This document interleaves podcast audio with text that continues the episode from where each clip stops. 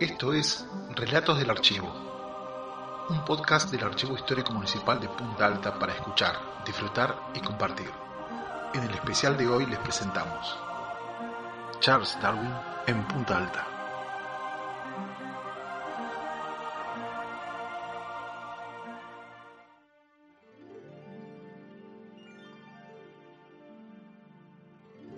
Charles Robert Darwin llegó a Punta Alta el 22 de septiembre de 1832, no sospechó que su vida y la historia de la ciencia biológica iban a dar un vuelco fundamental a partir de ese día.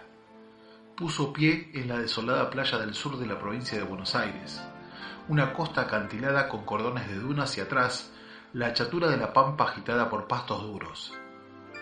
Todavía no era el reconocido naturalista que sería, el hombre de ciencia que terminaría por sacudir el estático panorama de las ciencias naturales y situaría al hombre en el lugar correcto de la cadena de la vida.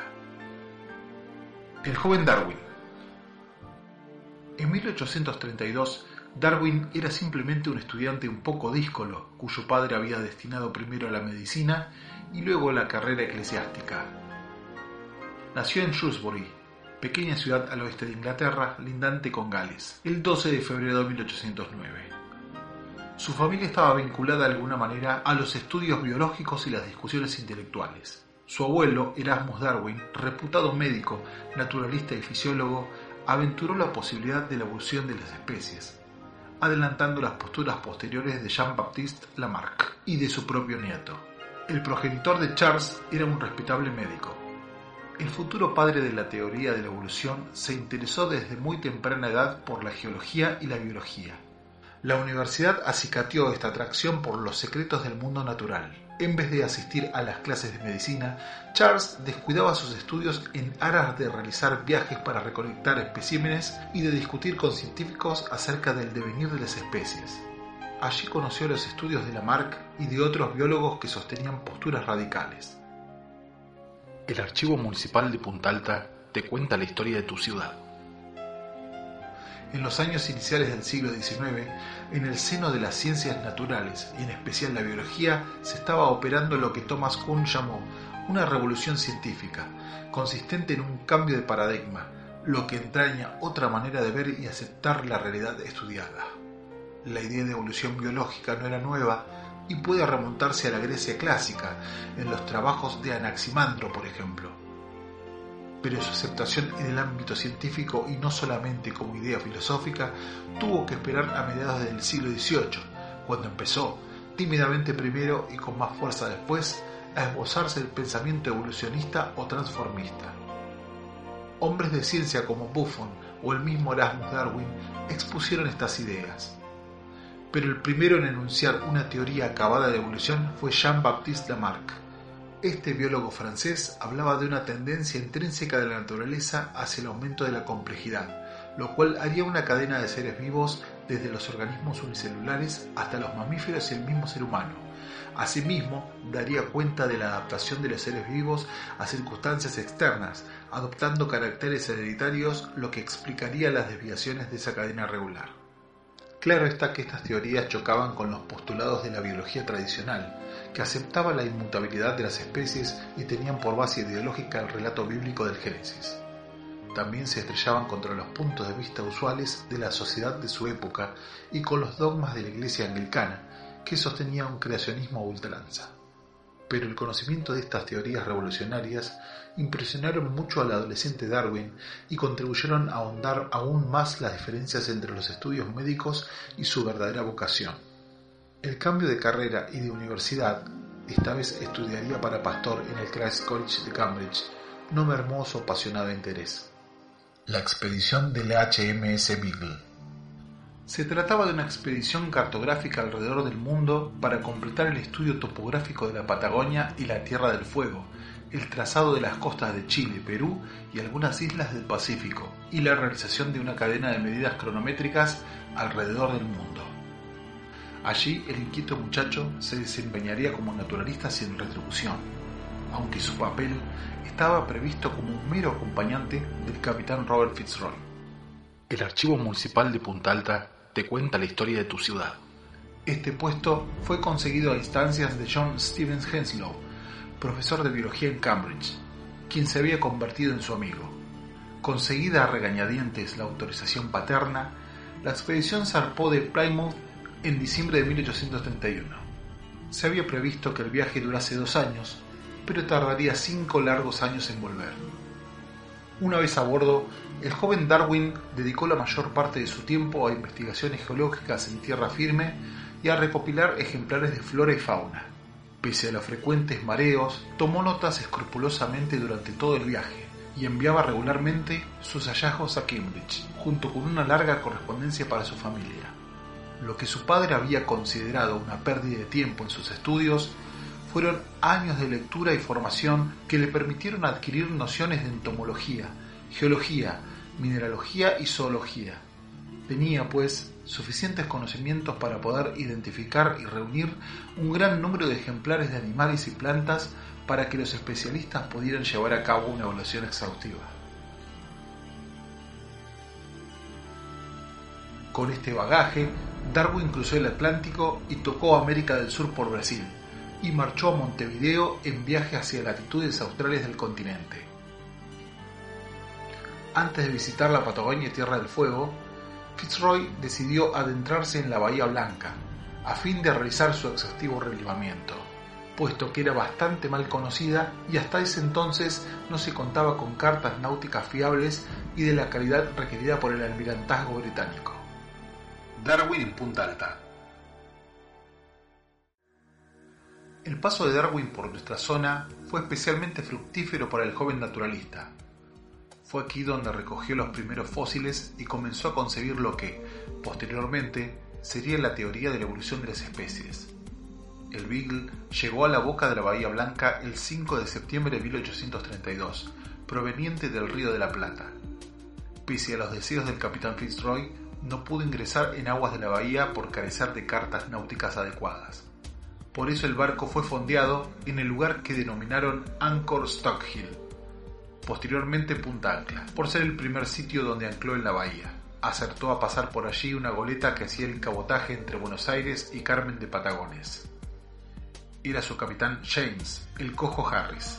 Nacido en Londres en 1797, llegó a Buenos Aires en 1812 en 1817 integró la tripulación de la fragata La Argentina de Hipólito Bullard y fue oficial de Brown en la guerra con Brasil. En ese conflicto tuvo una destacada actuación en el combate de Patagones. Después de la guerra, se dedicó al comercio marítimo. Gracias a su asistencia como práctico, un contingente formado por el propio Darwin, Fitzroy y otros arribó en una embarcación menor a la desembocadura del arroyo Naposta, y al recientemente fundado asentamiento de Bahía Blanca, por ese entonces un pequeño y pobre fuerte de avanzada contra los indígenas.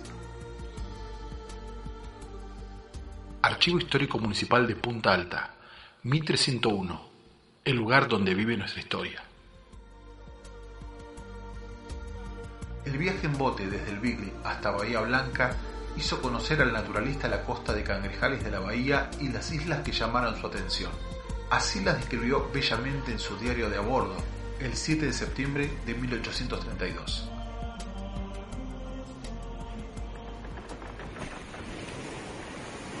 Esas islas merecen mejor el nombre de bancos.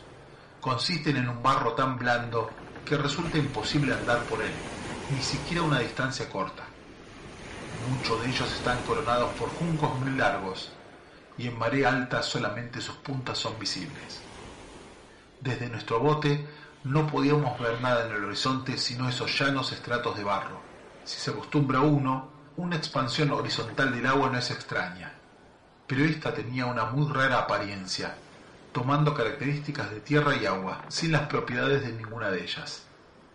El día no estaba muy claro, había una refracción muy fuerte, o como dicen los marineros, las cosas flotaban en el aire. El único objeto que no estaba a nivel era el horizonte. Los juncos nos producían el efecto de matorrales suspendidos en el aire sin que nada los sostuviera, y el agua nos parecía barro y el barro agua. Mientras Fitzroy exploraba en botes las costas levantando cartas de navegación, Darwin solicitó y obtuvo permiso para quedarse en tierra y gozar, junto a los gauchos, de su actividad favorita, la caza. En esa oportunidad, el naturalista quedó fascinado con la vida libre y seminómade de los gauchos y su cotidiano contacto con la naturaleza. El 22 de septiembre de 1832 llegó Darwin a la Punta Alta. El paisaje costero era diferente al actual. Consistía en barrancas que descendían hasta el mar, coronadas por médanos. Uno de ellos, el más alto y visible desde el mar, daba el nombre de Punta Alta al sitio. En una de esas barrancas, que según registró corría perpendicular al mar unos dos kilómetros, recogió por vez primera huesos fósiles. Anotó en su diario. Hicimos una muy placentera navegación por la bahía con el capitán Isalva. Permanecimos por algún tiempo en Punta Alta, situada alrededor de 10 millas del barco. Aquí encontré algunas rocas. Estas son las primeras que he visto y son muy interesantes ya que contienen numerosas conchillas y los huesos de grandes animales. El día era perfectamente calmo, el agua planchada y el cielo no se distinguían separados por el borde de los bancos de lodo. El conjunto formaba un cuadro poco pintoresco. Según anotó Fitzroy posteriormente, la atención de mi amigo fue pronto atraída hacia algunos acantilados cerca de Point Alta, donde halló esos enormes huesos fósiles descriptos en su trabajo, y pese a nuestras sonrisas al cargar esa aparente basura que frecuentemente traía a bordo, él y su ayudante usaron la piqueta con seriedad y sacaron lo que probó ser los más interesantes y valiosos restos de animales extintos. Al día siguiente volvió a Punta Alta. Marché a Punta Alta para ver fósiles, y para mi gran alegría encontré la cabeza de un gran animal incrustada en roca blanda. Me llevó cerca de tres horas sacarla. Hasta donde pude apreciar, está emparentado con el rinoceros. No pude subirla a bordo sino luego de unas horas después de anochecer. Con su ayudante personal, Sims Covington, excavaron escrupulosamente las barrancas y los médanos costeros y encontraron lo que buscaban. Fueron estos hallazgos una mandíbula inferior, un tarso y metatarso de un animal desconocido. Posteriormente, en Cambridge, el profesor Richard Owen lo identificaría como un megaterio y restos de un armadillo gigante extinto. Estas piezas fueron, en su momento, sumamente importantes, pues el único resto del megaterio que se encontraba en el mundo era un ejemplar hallado en el Río de la Plata a fines del siglo XVIII y que se encontraba guardado en el Museo Privado del Rey de España, lejos de la mirada de científicos. Relatos del archivo. Pero además, según escribió el bisnieto y biógrafo del naturalista Richard Darwin Keynes, el 22 de septiembre de 1832 fue un día memorable para la biología, ya que señala la primera de las múltiples evidencias que llevarán a Darwin a cuestionar la doctrina de la inmutabilidad de las especies. Durante el viaje del Beagle, había quedado profundamente impresionado cuando descubrí en la formación pampeana grandes animales fósiles cubiertos con caparazón como los actuales armadillos. Era evidente que hechos como estos y también muchos otros solo pueden explicarse mediante la suposición de que las especies se modificaban gradualmente, y el tema me obsesionaba, escribió al final de su vida en su autobiografía. Mientras el bergantín británico permanecía fondeado a la altura de Punta Ancla, los días 23 y 25 de septiembre volvió Darwin a la Punta Alta, siempre en búsqueda de fósiles. El sitio, evidentemente, era de su interés y volvía a él siempre que se le presentaba oportunidad. El 1 de octubre, el Beagle comenzó a hacer diferentes marcaciones en tierra para facilitar el acceso a la bahía. Recorrió la costa entre Arroyo Pareja y Montehermoso. Se debe aclarar que el topónimo Montehermoso en aquel tiempo no hacía referencia a la ciudad balnearia homónima, sino al paraje conocido actualmente como Barrancas de Montermoso, Farola Montermoso o simplemente Las Rocas, que se encuentra a 5 kilómetros al oeste de Pehuenco, dentro del partido de Coronel Rosales. En momentos en que el barco recorría la costa, Darwin fue al menos dos veces más a Punta Alta, el 8 y el 16 de octubre. El 19 de octubre, el capitán se embarcó por media hora en Montermoso, o Punta Hambruna como lo llama él, para realizar algunas observaciones. Fui con él y tuve la buena suerte de obtener huesos fósiles bastante bien conservados de dos o tres animales roedores. Uno de ellos me hizo recordar mucho la utí, pero más pequeño. En su recorrido por la zona Darwin realizó importantes hallazgos, no solo relacionados con la paleontología, sino también con la botánica, al descubrir una nueva especie para la comunidad científica. Relatos del archivo. Se trata de la planta posteriormente bautizada como Neosparton darwini, nueva retama de Darwin, especie vegetal endémica de Pehuenco, único lugar en el mundo donde crece y se desarrolla. Prosiguiendo su misión, el Beagle partió a Buenos Aires para aprovisionarse convenientemente y luego recorrer las costas de la Patagonia y Tierra del Fuego. Luego de una estancia en el Río de la Plata, el 3 de agosto de 1833, la nave inglesa llegó a la desembocadura del Río Negro y fondió en Patagones. El Beagle posteriormente navegó nuevamente Bahía Blanca, pero Darwin quiso experimentar una aventura que revela su carácter inquieto y curioso. Obtuvo el permiso de viajar desde Carmen de Patagones hasta Bahía Blanca a caballo, acompañado por James Harris, un guía y cinco gauchos. El objeto era conocer el espacio natural, su flora y fauna vírgenes y contemplar el modo de vida del gaucho, que tanto llamó su atención. En el trayecto, a orillas del río Colorado, tuvo lugar el famoso encuentro con Juan Manuel de Rosas, el 15 de agosto de 1833.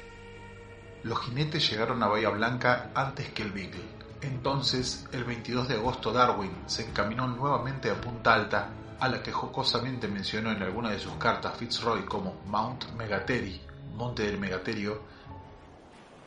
Cansado de no hacer nada, contraté al mismo guía y comencé por Punta Alta, que no está tan distante y permite una buena vista de la bahía. Punta Alta es el lugar donde el año pasado encontré numerosos huesos. Usé la tarde para buscar más y marcar los lugares. Otra vez ponía sus ojos curiosos en el lugar, y esa circunstancia, pocas veces en el viaje fue dos veces a un mismo lugar, señalan por sí misma el valor que le asignaba al sitio. Al día siguiente, 23 de agosto, buscó y halló samentas, el 24 de agosto el Beagle arribó a la boca de la Bahía Blanca, pero Darwin prefirió ir por tierra hacia Buenos Aires, en compañía de un contingente de gauchos. Antes, durante tres días, el 29, 30 y 31 de agosto de 1833, regresó a la Punta Alta para despedirse definitivamente de nuestra zona. Del total de 65 días que permaneció en la Bahía Blanca en sus dos viajes, septiembre de 1832 y agosto de 1833, alrededor de 45 los pasó en lo que hoy es el partido de Coronel Rosales. La importancia de Punta Alta para Darwin. Evidentemente, la región del sur bonaerense no fue una escala más en el periplo de Darwin alrededor del mundo. Punta Alta y las Islas Galápagos marcaron hitos en el viaje de formación iniciático se diría, que transformaría al joven curioso, aficionado a la historia natural, en el más importante biólogo del siglo XIX. Darwin no inventó el concepto de evolución y transformación de las especies. Ya había en su época estudiosos que defendían esta idea lo que enunció en su famoso libro El origen de las especies, publicado en 1859, es el mecanismo que gobierna esta evolución y pudo establecer que la biodiversidad es debida a las modificaciones acumuladas por las distintas adaptaciones de las especies al medio a lo largo de diversas generaciones. Este mecanismo es la selección natural, conforme al cual individuos con determinadas características ventajosas para sobrevivir en el medio, legan estas características a sus descendientes, pues logran subsistir y conseguir pareja mucho más fácilmente que aquellos individuos que no poseen esas particularidades. La evolución consistiría en el conjunto de adaptaciones al medio ambiente que sufre cada especie.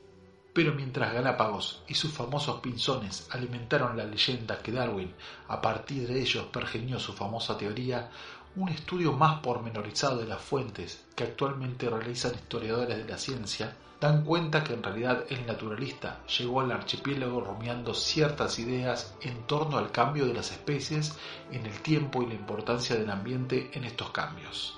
Y estas ideas, sin duda, las había tenido en punta alta. El primer indicio real de Darwin hacia la evolución no llegó en las Galápagos, sino tres años antes, en una borrascosa playa a lo largo de la costa noreste de la Argentina, y no tenía la forma del pico de un ave. Ni siquiera era una criatura viviente, era un tesoro de fósiles. Así escribe David Quammen en un artículo publicado recientemente por la revista National Geographic, opinión sostenida hoy por la comunidad científica, artículo que, en sus párrafos finales, esclarece significativamente la importancia de los hallazgos rosaleños. Los estudiosos siguen discutiendo la importancia de esas criaturas extintas y vivientes de Argentina, especialmente los perezosos arborícolas, los armadillos y los ñandúes. La evidencia es mixta, incluso entre los diversos comentarios sobre el asunto que dejó el propio Darwin. El más contundente de estos comentarios, en mi opinión, es uno colocado de manera tan manifiesta que suele pasar inadvertido. Comprende las dos primeras frases de El origen de las especies, que inician el libro con una nota nostálgica. Dice así, cuando me encontraba a bordo del HSM Beagle como naturalista, estaba muy impresionado con ciertos hechos de la distribución de los habitantes de América del Sur y de las relaciones geológicas entre los habitantes presentes y pasados de ese continente. Me parece que estos hechos arrojan alguna luz sobre el origen de las especies. Los pinzones de las Galápagos hacen su aparición 400 páginas más adelante. El paso de Darwin por la zona también dejó el estímulo a nobles investigadores, con los que inclusive mantuvo correspondencia de carácter científico. Francisco Muñiz, Florentino y Carlos Ameguino, Carlos Rusconi, Carlos Burmeister, Lucas Kranglevich y Santiago Roth, figuras pioneras de las ciencias naturales argentinas, hubieran sido impensables sin este impulso. Esta herencia fue transmitida por generaciones y llegan hasta Teresa Manera, última depositaria del legado de Darwin en la región. Ella, con el descubrimiento de las huellas fósiles de Pehuenco, que realizó conjuntamente con su esposo, Roque Bianco, no hizo más que ratificar lo que Darwin había intuido 150 años atrás, el peso de la costa rosaleña en la escena paleontológica mundial. Hoy somos todos depositarios de esa herencia y por ende nos cabe la responsabilidad de resguardarla o acrecentarla. Su conocimiento y comprensión es de suma importancia para la continuidad de la cadena de entendimiento de nuestro medio ambiente, a fin de heredarla a las futuras generaciones.